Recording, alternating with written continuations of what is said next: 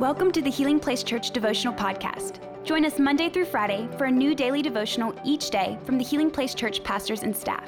We hope this podcast will help you grow in your faith and will be a blessing and a resource to you as you pursue God daily. Hey, everybody, welcome to the Healing Place Church Daily Devotional Podcast. We are walking through the book of Acts, and we are in Acts chapter 17 today. It's a really unique story, and I love the story of Apostle Paul going to the city of Athens and ministering in a unique way. Let's check it out. In Acts chapter 17, verse 22, it says this So Paul, standing before the council, addressed them as follows Men of Athens, I know that you are very religious in every way. For as I was walking along, I saw your many shrines, and one of your altars had this inscription on it To an unknown God. This God, whom you worship without knowing, is the one that I'm telling you about. He is the God who made the world and everything in it. Since he is Lord of heaven and earth, he doesn't live in man made temples, and human hands cannot serve his needs, for he has no needs. He himself gives life and breath to everything, and he satisfies every need. And this is so cool. I saw two things whenever I read this. First, I want to talk about the unknown God, but then I want to talk about the God who wants to know you. So, the unknown God and the God that wants to know you. So let's talk about the unknown God. So what's going on here? So the apostle Paul, he's he's traveling on his missionary journeys and he's he's going to the synagogues, which were the local Jewish gatherings in all of these cities. So he goes to the city of Athens. And Athens it was an important city. It was a powerful city. It was really important during the time uh, of the Greek Empire, but now they're living in the Roman Empire, and it's really become the hub or the center of all the intellectual thinkers in the world. It basically was the, the equivalent of like a Harvard or a Yale. It's where everybody who thought about philosophy and life and had opinions on things would gather together and they would have these public forums and they would debate and they would talk through things. And so Paul goes to the synagogue in the city of Athens and he's preaching Jesus. He's preaching that Jesus has risen from the dead. And this gets the attention of all the philosophers. And so they actually extend an invitation to Paul and they're like, look, why don't you come and present to us this whole thing about this guy Jesus and the raising of the dead? What's all this about? Well, as Paul's walking through the city, he's just seeing shrines everywhere. There's just there's just these monuments to all these gods, and he notices this one particular shrine says to the unknown God. And so what happens is is that the city of Athens is so big into the worship of all of the gods that they're afraid they might have just missed one you know, there's a God here, there's a God there, there's a God everywhere.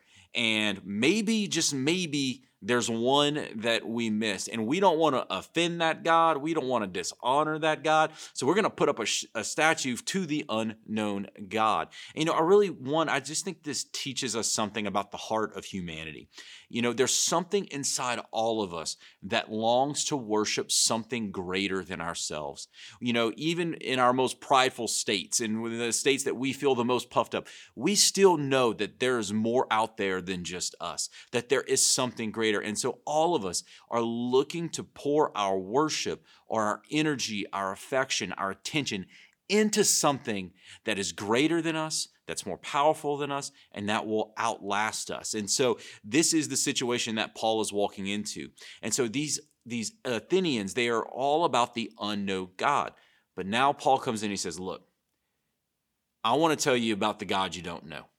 And it's so interesting. He's going to use this statue. He's like, Look, guys, as I was walking through the city, I could tell you guys are super religious because you have shrines everywhere. And I noticed there was one to the unknown God because in your hearts you fear as though you have missed the one God in all of the pantheon. Let me tell you something. You have missed the one God. Let me tell you about him. And look what he says. He says four unique things about the God of the Bible, about Yahweh. He says, one, he is the creator. It says he is the God who made the world and everything in it. There wasn't a bunch of gods, and some gods made water, and some gods made land, and some gods made food, and some made sky. He's saying he's the God over all of it. He made everything. So he tells him he's the creator. But then he says, look, he is self sufficient and has no need. This is so important, especially for the Greek understanding, because they they all think that hey we exist to serve these gods these gods have all these needs and we come to worship them because they are needy and he's saying look let me tell you about the god you missed he's not needy he doesn't need anything from you. He doesn't need you to build a temple. He doesn't need you to build a shrine. He's not emotionally needy. He's not physically needy. There's nothing that your hands can do that will actually contribute to him. He is so supreme and self sufficient. So he says he's the creator, he's self sufficient, but he's the giver of life. That life exists because the God of the Bible Yahweh has decided to breathe his life into humanity. But I like how Paul ends it. He says, not only is the, he the creator, not only does he uh, have uh, complete self sufficiency, not only is he giving life, but he's the one who can satisfy our needs. This is so important because only Jesus can satisfy our souls. You know, the Greeks, the way that they understood the gods, and you can go back and study Greek culture and you can study the Greek pantheon and all of the different gods. Those gods were very apathetic they were living their own lives and having their own sagas up in the mountains, up in the heavens, and they weren't really involved with what was going on with humanity. And so, for humans to even uh, interact with them, they had to go above and beyond and show them super honor. And they were really insecure gods, and they needed the worship of man, and they didn't really care for the well being of men. Well, here Paul is saying, Not the God I serve. You see, you have an unknown God, but I want to tell you about a God who wants to know you. There's a God out there. He's created you, He's given you breath. He needs nothing from you, but He wants everything for you. He wants to satisfy your souls. You know, this is an amazing uh, evangel- evangelistic strategy from Paul because he's taking something, he's meeting them where they're at.